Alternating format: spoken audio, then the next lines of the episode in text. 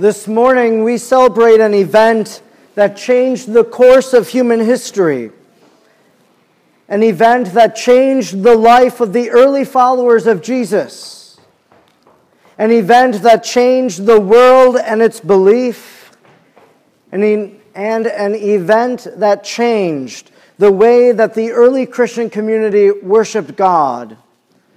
Today, this morning, we celebrate the resurrection of Jesus Christ from the dead. That the tomb on that early Sunday morning was empty, that he was not there, but he rose as he had promised. We celebrate an event today that changed the life of the disciples, because those, those disciples were gathered in the upper room, perhaps the very same room that they celebrated the Last Supper with the Lord Jesus. And as they were gathered there, they were there because they were fearful. Fearful that the same government that put Jesus to death would now seek to put them to death as well.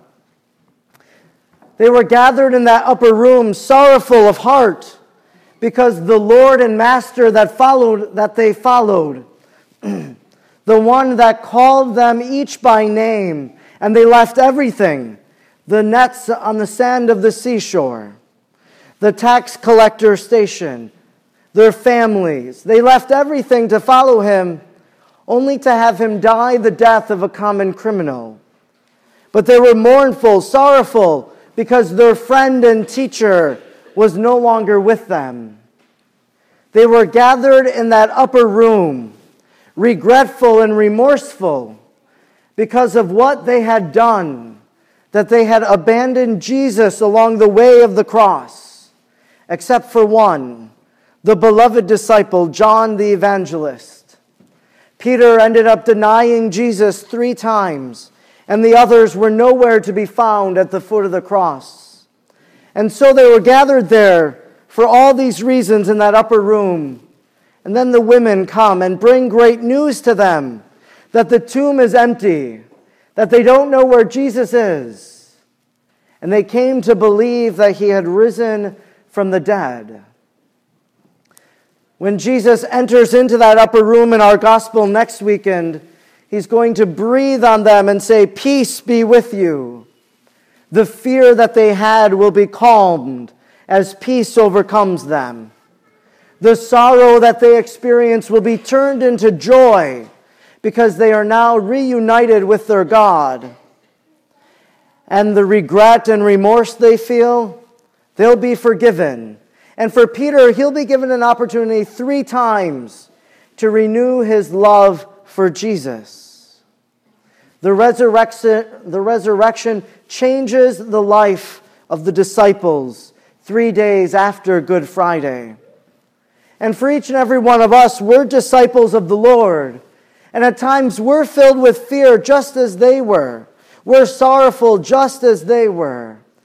We're remorseful, regretful, just as they were. Right now, in our day and age, we live in a time of fear where extremists want to take away the peace and tranquility that we enjoy by taking innocent life. But even in the midst of this, Jesus comes today rising from the dead and says to us, Peace be with you. The sorrow that we experience over the death of Jesus is turned into joy, for he lives. And every time we gather to celebrate the sacraments, we experience forgiveness for the times that we've abandoned Jesus. Today, we celebrate an event that changed the course of the world's beliefs because up until this point, they didn't know about life after death. They believed in a place called Sheol, the Jewish people did, a place of holding. And it's to that place, in the depths of the netherworld, that Jesus descends on Holy Saturday. And there takes Adam and Eve, Moses and Elijah, and all the people of the Old Testament and leads them into eternal life, into paradise in heaven. It changes our belief that when we die, it doesn't have the final word, but that there's life after death because the tomb was empty, because Jesus lives. On the night of Good Friday, when Jesus died, he said to the good thief, Today you'll be with me in paradise.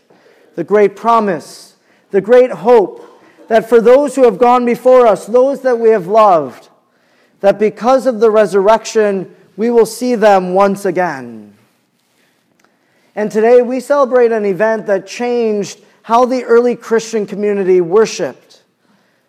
Because as Jewish people, they worshiped on the Sabbath, going to the synagogue, just as Jesus did all throughout the Gospels. But now, because Jesus rose from the dead on the first day of the week, they now worship on the day of the sun, on Sunday, to commemorate the resurrection. There was an early Roman historian named Pliny the Younger, and he wrote in one of his historical records that the early Christians gathered early in the morning and they sung hymns to Christ as if he were a god. That they began to worship early Sunday morning because they still had to go back into the workplace because it was still a work day. It was not the Sabbath. But Easter changes the day that they've worshiped, even to this very day as we gather together.